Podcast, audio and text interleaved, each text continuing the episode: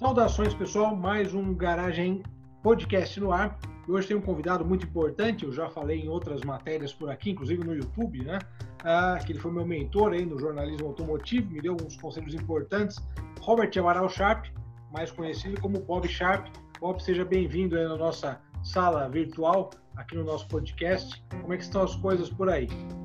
Muito obrigado, Renato. Ah, as coisas estão daquele jeito, né? Quer dizer, eu, ah, desde 16 de março, não ponho o pé além da porta do apartamento, nem no hall do elevador.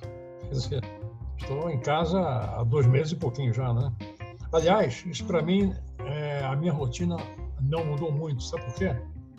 Eu estou há 17 anos com escritório em casa. Então, a parte minha de, de operação de dia a dia ficou igual. Claro que você não, não tem mais saídas, evento, lançamento, tem mais, mas acabou, né? Não, Paciência, vamos lá. É, vamos aguardar para ver como que as coisas aí. É. Daqui a pouco tem que resolver de alguma forma. Mas, falando aí da sua história muito rica aí sobre quatro rodas, é, você cresceu no bairro da Gávea, naquela época tinha aquelas famosas corridas, né? É, queria que você começasse contando um pouquinho sobre isso.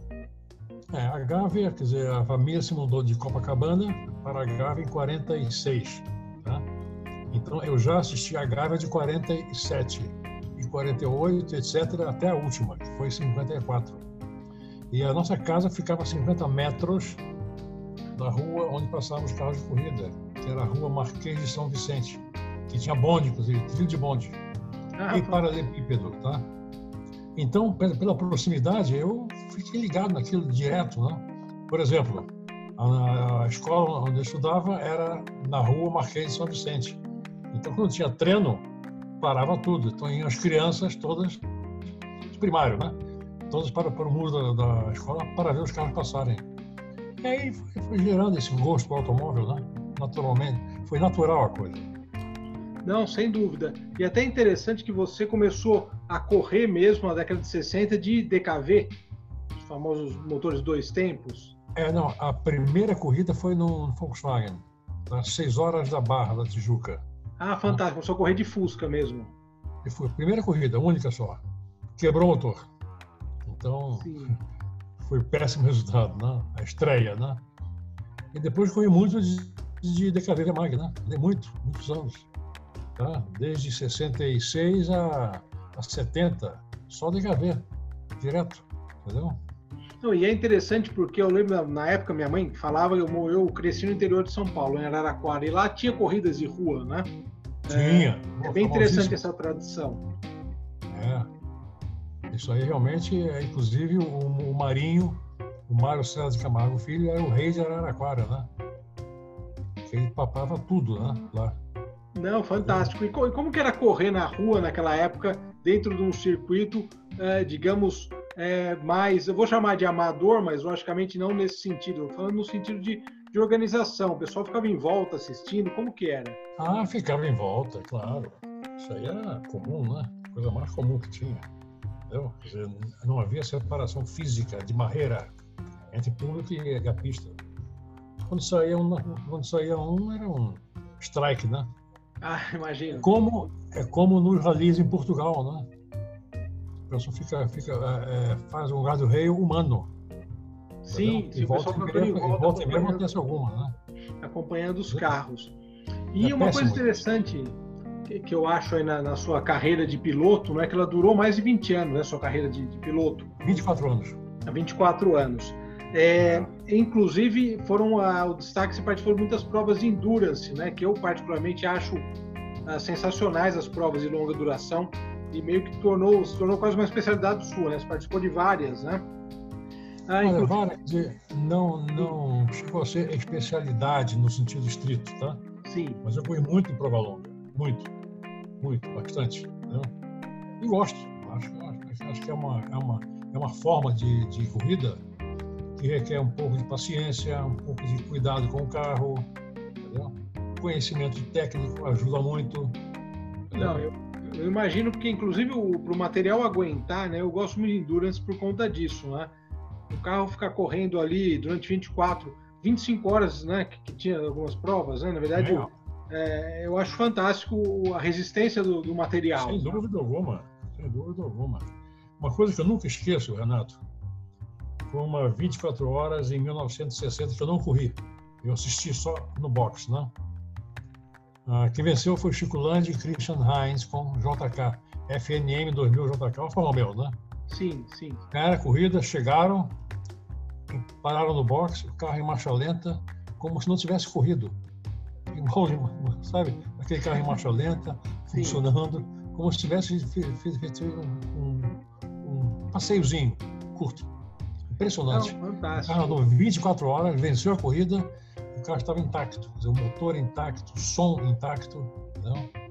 Ah, incrível, não, impressionante. E teve até uma prova em Interlagos que você estava correndo de Opala e o capô abriu. Foi. Tem até umas fotos disso. horas em 70, na chegada da curva 1, que era no antigo ainda, muito rápida, para embaixo, né? Sim. O capô levantou. Susto no cão. Você teve que dar a volta toda para poder. Claro, para poder chegar ao box, para poder, poder arrancar o capô, né? Aliás, o, o Interlagos fez 80 anos recentemente. Você que já deu oportunidade de estar lá muitas vezes. Você não acha também que eles deveriam ter mantido o traçado antigo, os dois traçados né, na reforma? Total, totalmente, totalmente. O que fizeram foi um crime. Um crime. Entendeu? Você pode fazer uma. Poderia fazer uma variante menor Sabe? Isso é, isso é, é comum, é, para, é a rotina isso. Sabe? Dizer, vários autódromos no mundo tem o circuito menor, de que chamado circuito de clube, né? menor, e o principal. Pelo menos dois circuitos. Naquela hora poderia ter três circuitos, né? O Sim. completo, o clube, o pequeno e o anel, né? Sim. O Não, sem dúvida. E, e, é algo que está lá ainda, né? Incrível, né? O, o traçado é, antigo ele está lá por baixo, a gente vê na Não, se, se, é, se, se, alguma alma quisesse recuperar o autódromo antigo, facílimo, problema nenhum. Entendeu? Só tem uma construção na, antes da Rua do Sargento, acho que uma quadra de basquete, mas sempre para retirar é fácil. Né? Não, sem então, dúvida. E depois do Correio de Opala... A pista, a, a, Sim. A, a, pista era fantástica, Nato. A pista antiga era não, de babar. Eu imagino de assistir babar. alguns vídeos antigos, né? A, a, sensação que dá olhando é incrível. Imagino pilotando, né? Realmente. Não, é incrível, é incrível, é incrível. Era uma pista realmente mágica. Pista mágica. Infelizmente então, acabou. É que muitos pilotos também de Fórmula 1 gostavam, né, muito de Interlagos por conta também. de ser uma pista muito rápida, né? Gostavam, claro, gostavam. Sem dúvida alguma. Era, era unânime isso aí. Sim. Ah, e uma coisa interessante da sua, da sua carreira que depois de correr de Opala, é, você foi correr com o Maverick da equipe Greco, né? E aqueles carros que se tornaram muito famosos na época, né? O José Carlos Patti também correu, né? É, foi nesse mesmo período né, que ele correu. Até as, uh, foram, foi em 75 né, que ele venceu as 24 horas de Interlagos, né, correndo. Eu fiz um vídeo recente sobre o, o José Carlos Patti. É, eu, eu, quer dizer, chegou no momento que, o, que a Ford, o Greco, né, Luiz Antônio Greco, chefe da equipe Ford, me convidou para guiar para a Ford. Eu aceitei. Entendeu? Isso aí é comum, piloto mudar de marca. Tá? Eu fui correr com o Maverick e gostei muito. Gostei imensamente. Entendeu? É, isso Inclusive, até uma, uma coisa que, que é interessante perguntar. É, no correu com o Opala, ele devia ter o quê? Três carburadores duplos, uma coisa desse tipo. E depois foi correr Não, de V8. Depende, depende. Depende. Na, na, na divisão 1, hum. né, que eu corri, e depois no grupo 1, né, era preparação muito limitada. Ah, Não podia sim. ter outro carburador. Né?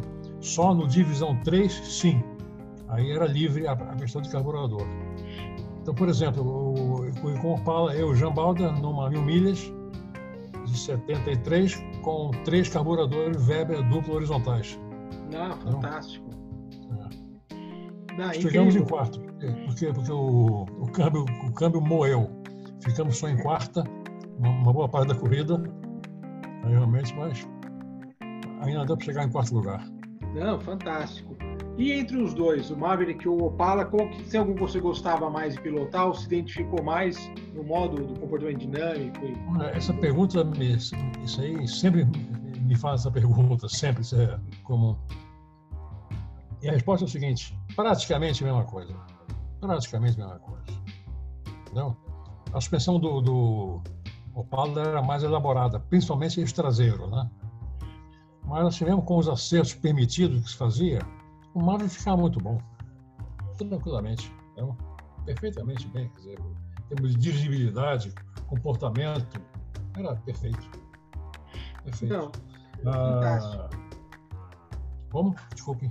Não, não, fantástico. Realmente, as imagens ah. da época são incríveis. E tinha equipe Berta também, na equipe Hollywood, né? Com o motor preparado né, pelo Orestes Berta também, que é lendário. É, aí já era o Divisão 3, tá? Que disputava com o, o, o do Greco, o Maverick do Greco só tinha um. E quem corria era o Paulão, o Paulo Gomes. Hum, interessante. Mas em 76 o Paulão foi tentar a Europa. Então eu herdei a posição. Então eu corri com esse Maverick o campeonato inteiro, esse Divisão 3, só que fui campeão, né? Só que foi um campeão oco, né? Porque não tinha concorrente.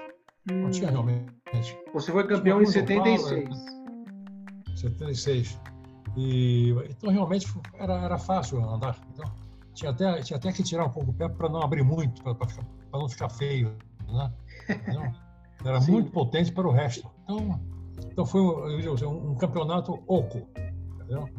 O, o, no mesmo ano, aí sim, eu corri o, o Divisão 1, Divisão 1. Divisão 1 já, já. Desculpa, o Grupo 1, que era um pouquinho diferente do Divisão 1 uma parte de roda. Tá? Nesse ano fui campeão de divisão 1. Aí, aí foi 76. briga feia, aí foi fogo o negócio. Ah, aí tinha carros de paz, o negócio era, era, bem disputado. Entendeu? Mas no divisão 3, realmente eu, eu andei sozinho o tempo todo. Ah, interessante. Mas, mas foi uma boa época, hein? Uma época tinha muito carro no grid, tá? muita coisa, foi um, um momento muito bom do, do automobilismo aqui do Brasil. E sabe por que ele, ele interrompeu-se, né? Porque em 76 nós estávamos em Goiânia já para as 12 horas, lá no tipo quinta-feira, sexta-feira, aqueles dias antes, né? Aí veio a notícia que o Conselho Nacional do Petróleo é, não permitiria corrida mais no ano, no ano seguinte, 77. Foi um alvoroço, né? Todo, todo, todo, todo o circo estava lá. Vem essa notícia, quer dizer, acho que foi. Aí, inclusive, começou a TV Anhanguera, que é afiliada, afiliada da, da, Globo lá, a entrevistar os pilotos, a falar, que, qual a sua opinião, enfim, foi um alvoroço. Aí eu falei o seguinte eu, lá para a Rosana, para a jornalista, Rosana, isso que está se fazendo, proibir corrida, é uma economia de palito. Quer dizer, o que se gasta de, de gasolina um ano não é nada comparado ao Brasil. Entendeu? Então, isso é uma economia de palito. Rapaz, eu soube depois que o general, Eloy, é, general Osiel Almeida da Costa, presidente do CNP, queria empreender, cara. Ah, por conta da, das declarações. Exatamente. Eu só fui salvo pelo outro general, Eloy Menezes, que era o presidente da CBA. Então, eles se entenderam. Ah, sim. Entendeu? Sabe? Um, troço incrível, cara. Olha, eu te contar, viu? Não, realmente. Olha, para ter uma ideia de proporção, tá? Ah, o nosso consumo anual de gasolina, corrida e treino, tudo, todas as modalidades, era 300 mil litros ano. Nossa, tá? incrível. Esse, esse era o consumo de um posto no Rio de Janeiro mensal. Ah, nossa, então era um consumo razoável. Não, não, eu acho. Tudo bem que quisesse fazer uma política, okay, vamos reduzir as provas em 20%. Ótimo, tudo bem. Participamos do esforço e tal. Agora, parar a corrida, então isso interrompeu todo um processo de investimento, de, de patrocínios em carro de corrida, porque ninguém queria mais patrocinar uma modalidade que era contra o governo. É, imagina. Tá? Então, então, então, houve, houve, houve uma, uma travada geral que demorou a andar de novo, demorou. Só esse fato. Entendeu? Uma pena. Não, eu imagino. E você, e, você tem aí toda a parte de fábrica investindo, equipes investindo, profissionais é, que têm família.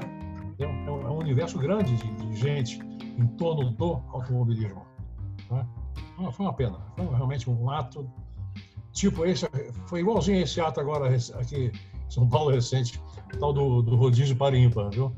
Ah, eu li pensar, as matérias lá no Auto Entusiastas é, sobre isso. Sem, sem pensar em consequência, entendeu? inócua. Inócua porque todo mundo ia de chegar em casa e andar de ônibus. Concentração Sim. de gente, né? Quer dizer, negócio. É, não, não, não deu, não deu para entender. Não deu. É, não, é verdade, tem razão. Tem razão. É? É, bom, seguindo por aqui na sua história aqui das pistas, você depois correu de Fiat 147 também? Ah, sim. A Fiat em 78 resolveu apoiar as concessionárias a inscreverem Fiat em competição. Não era a é, Copa Fiat, era, era multimarca. Só ah, que havia a classe 851 a 1.300 centímetros cúbicos. Então, ali estava o Fiat e poderia correr, se quisesse, Volkswagen 1.300. Só que não, não, tinha nem por onde, né? de potência, né? Sem dúvida. E, sem então virou, então virou uma, uma monomarca é, informal, né? E uma e um, um, um amigo meu, funcionário Fiat no Rio de Janeiro, me ligou. Na época eu era eu, eu era concessionário Volkswagen. Me ligou pedindo umas dicas para arrumar o carro dele para correr na, na corrida que ia ter no fim de semana, um Fiat com os Fiat 147 e tal. Falei, ok. Então eu, eu te ajudo, eu te dou as dicas. Mas como a condição? Disse, qual a condição? Me arranja um carro também. Ele fechado. entendeu? Então fechamos, então eram dois carros da PST é, correndo lá no, no, nessas provas que corriam Fiat. E eu fui, por acaso, eu venci a primeira, né? Ah, Foi no Rio de Janeiro, né? Eu venci, ganhei a corrida. Entendeu? E, e era uma categoria tinham... maravilhosa. E esse carros tinha uma preparação mecânica também, esses 147? Muito. É, era, era, era, era grupo 1, era quase nada. Entendeu? O, o grupo 1 da, da FIA, você não pode mexer no carro praticamente nada. Muito pouco. Entendeu? Só é. pequenos ajustes. Tá? Agora, mexer no carro, modificação, não. Entendeu? Ah, então, eu, eu, eu, eu, dei a dica para o meu amigo, para o Nelson Silva, tá? que era meu amigo já Aí corremos, os carros da PST. Então fizemos bonito lá, foi bom. Ah, não, fantástico. E uma é. coisa interessante, aliás, na, na, na, eu vou falar dos anos 80, mas na década de 90 mesmo, tinha, tinha Copa Uno também, né? O automobilismo brasileiro tinha bastante coisa, né? É, até os anos 90 ainda tinha algumas categorias que iam sobrevivendo, né? É, é um negócio. É, eu eu é, estive na, na Volkswagen de 84 a 88, gerente de competição, tá? Então tínhamos empenho da Volkswagen, tanto no marcas de pilotos quanto em rally. Entendeu? E realmente era muito disputado. Aquela década, em termos de disputa, os grids, Renato, era um negócio assim maluco, né? De número, número de carros. Entendeu? Corridas belíssimas, sabe? disputadíssimas. Né? E você chegou a correr uns mil quilômetros de Interlagos, né, de Passat? Eu não, não corri, não corri. Aliás, eu nunca corri de Passat. Ah, não, nunca correu de Passat, sim. Ah, mas ah, sim, você era o responsável na época pela equipe, pela divisão, aliás. É, de...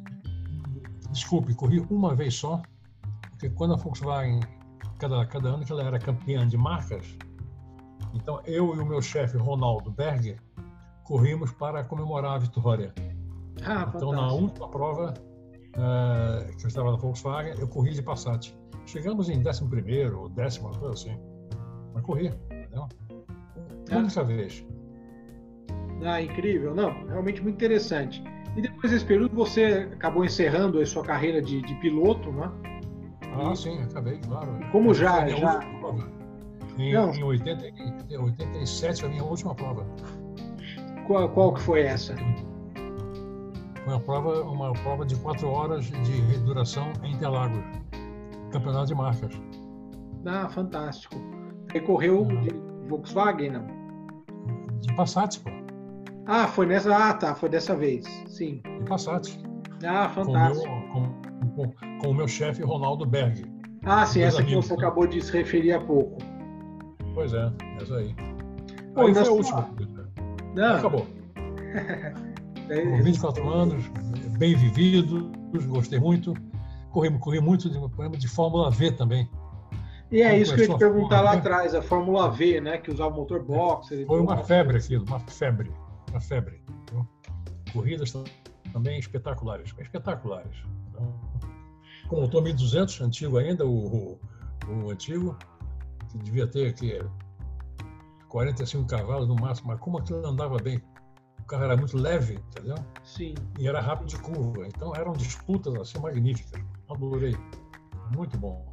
Né? Não, sem dúvida. O, Emerson, o Emerson se destacou com o Fit V, o carro que ele fez, né? Sim. O Fit V, entendeu? Não, fantástico. É, esse período como? Esse período do automobilismo, esse período do automobilismo foi muito rico, né, aqui no Brasil, né? Porque surgiram todos esses pilotos também, né? O, não só o claro. irmão Fittipaldi, mas o Piquet também, e outros pilotos que não foram para fora, mas correram aqui também, né? Claro, claro. O, inclusive, o, essa época da Fórmula V, Interlagos estava em reforma, para a primeira grande reforma. Então era Rio de Janeiro. Né? Ah, o Jacarepaguá. Jacarepaguá. Entendeu? Era lá. Então, a Paulistana ia toda para lá, né? Todo mundo para lá. Não, imagina. O Emerson, Marivaldo Fernandes, todo mundo. Todo, todo, todo o circo ia para lá. Era muito bom. Depois, na década de 80, eu, eu não participei como piloto, mas teve a, a, as fórmulas Volkswagen, a V e a Super V, né? Que também deu um impulso tremendo, né? um negócio magnífico. Volkswagen patrocinava, ela, ela promovia ah, o, o, o, torneio de Fórmula V e Fórmula Super V. Foi fantástico. Você, os anos de 70 e 80 foram anos assim de automobilismo magníficos. Magníficos. Então, Não, sem você dúvida. Precisa ver o que tinha, você precisa ver o que tinha de público. Era um negócio maluco, entendeu? Ah, eu, eu imagino, eu imagino. E agora, falando aí da sua carreira de, de, de, no setor automotivo, de jornalista automotivo, tem dois carros que você testou que eu acho simplesmente sensacionais é, e que realmente, até estava lendo no Auto Entusiastas ontem mesmo, para montar o roteiro aqui da, da conversa, um, a, a matéria falou do Omega Lotus, né? que é um hum. carro que eu acho mais legais até hoje produzidos, porque ele tem uma bastante potência para o período. Ele virou um carro muito, muito icônico, né? muito simbólico né? daquela época. Como foi guiar esse carro? O carro, o carro, primeiramente, a sorte que eu tive que era, que era uma versão de direção de volante na esquerda. Essa foi ah, a sorte. Sim. sim. É, entendeu? Porque, porque a, a, a, maioria era volante direito, a maioria.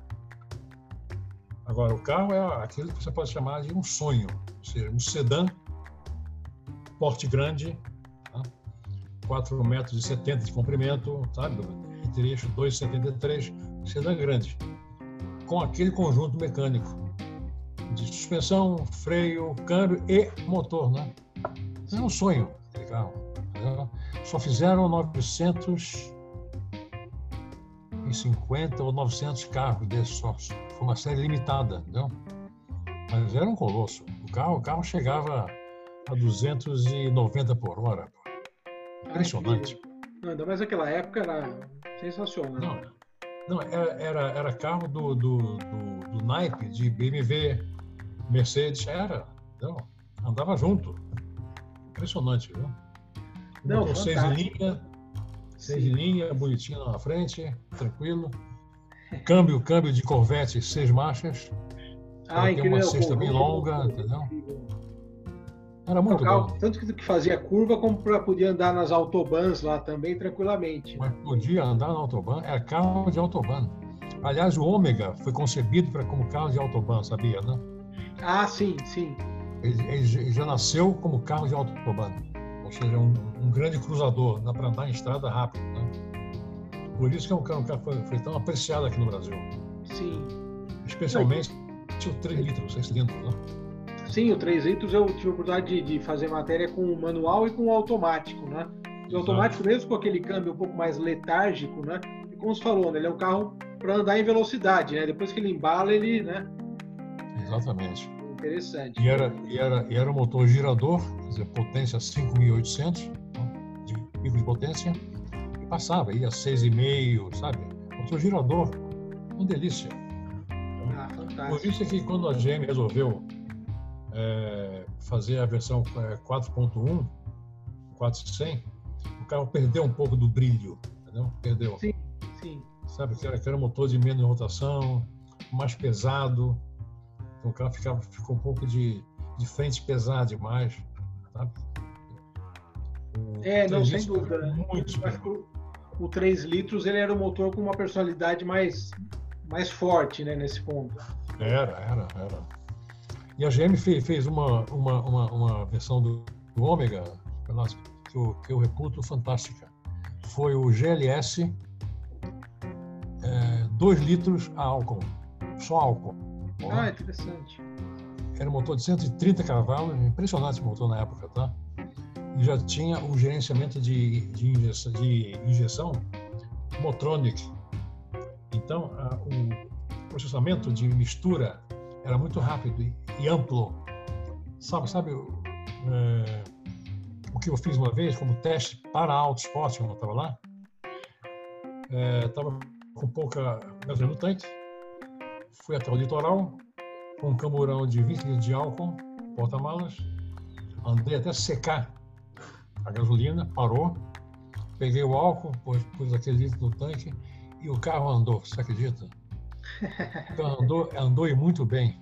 Tá? Incrível. Inclusive, inclusive fiz o teste completo, é, medição de aceleração máxima, perdeu muito pouco em relação ao carro correto com gasolina, entendeu?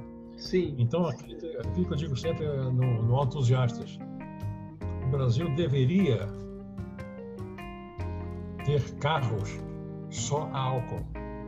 Né? Porque você poderia otimizar o motor para álcool perfeitamente, para ficar melhor do que são hoje os flex. Né? Sim. Flex negócio você não, não aproveita totalmente os extremos. É, ele não é nenhuma um... coisa nem outra, né? Tem, tem que achar um meio termo, tá?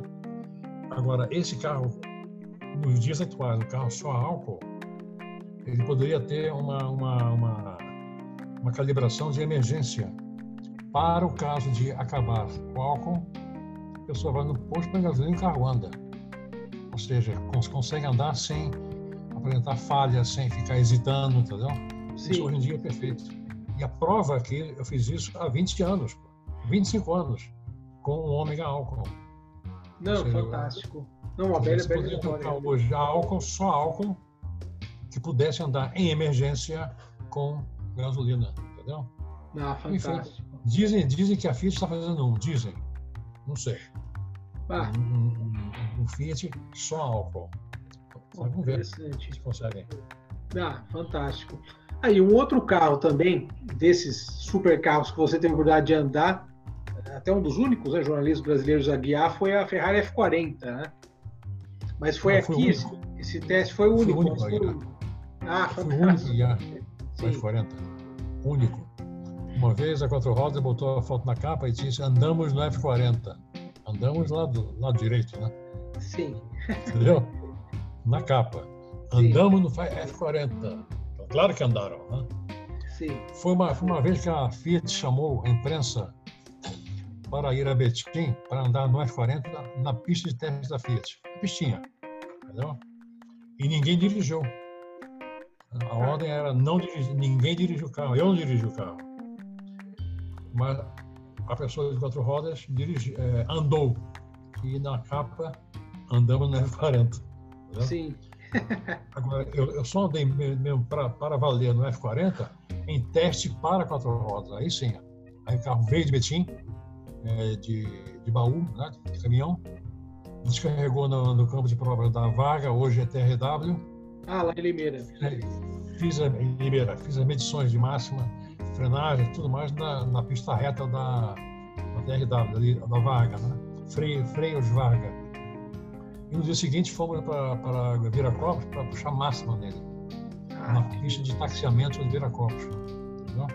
Chegou a 306 por hora, um pouco aquém do que chegava de fábrica, porque a pista era curta, né? Sim. Se você para máxima tem que ter, no mínimo, como padrão, 4 quilômetros de reta, mínimo. Entendeu? E o que você ideal, é achou? como aquele, é, é, ideal é como aquele campo de prova da era Elysium da, da Volkswagen. De Ah, retas de 10 quilômetros. pô. 10, Ah, não. Acho que é onde eles testaram o Bugatti Veyron, né? Acho que claro, só lá mesmo, né? Só lá que chegou a 400, 407 por hora. Sim, é, gastava o jogo de pneu em meia hora, né? Uma coisa assim. né? É, exato.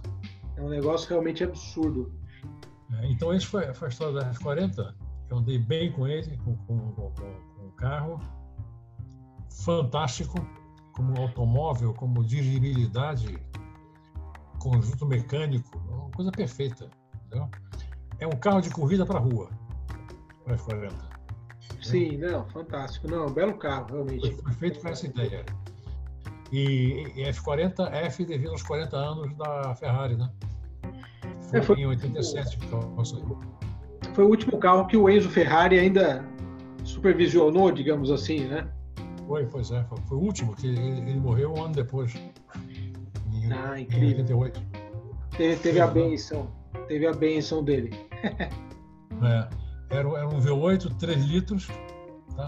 biturbo, e 478 cavalos a 7 mil. Ah, um canhão. Um canhão. Não, incrível é o som, né? O das turbinas funcionando, né? Ela, ela- Ah, original, digamos assim, você consegue ouvir tudo de fora, né? Tudo. Outra coisa, o carro era totalmente espartano internamente, né? Era, era plástico nas janelas, eh, só tinha ar-condicionado, só porque senão era um forno, tinha que ter. Sim. Mas o resto, equipamentos tal, tudo é um carro espartano. Tipo, tipo carro de corrida. Entendeu? Ah, incrível. O carro, quando foi lançado, na- fizeram uma série de 400 carros. Tá? Eh, Tinha preço público 400 e poucos mil dólares o preço do carro. De cara, ele valia, valia no mercado um milhão. De cara. Ah, incrível. né, Já- depois já valia mais do 400. Sim. Realmente a, a demanda foi um negócio maluco. Né? Mas foi um show. O carro realmente. Eu soube que esse carro bateu aqui no Brasil, né? Ah, o que era da Fiat mesmo, que a Fiat trouxe. O carro era, o carro era estoque da Fiat? E tinha lá um técnico mecânico, o Marinelli, de vez em quando pegava o carro para dar umas, umas voltas na pistinha da Fiat mesmo, tá? Para o carro andar um pouco, o carro, carro parado estraga, né? Ah, sim. E ele, ele fez uma curva lá, prendeu o acelerador, Nossa, os tubos entraram, deu uma chicotada de traseira, foi de, foi de traseira no guarda-reio, foi, foi de frente no outro guarda-reio, do Ixi. outro lado da pista. O- O carro foi, foi para a Itália, para a fábrica, para arrumar, né? Só plástico, né, basicamente, né? só a carroceria. Então foi à Itália e voltou. tá? Esse carro está hoje em Ribeirão Preto. Ah, é o da coleção lá de Ribeirão Preto, esse mesmo carro. Esse é um carro. Então, Ah, incrível. De vez em quando ele sai lá pra.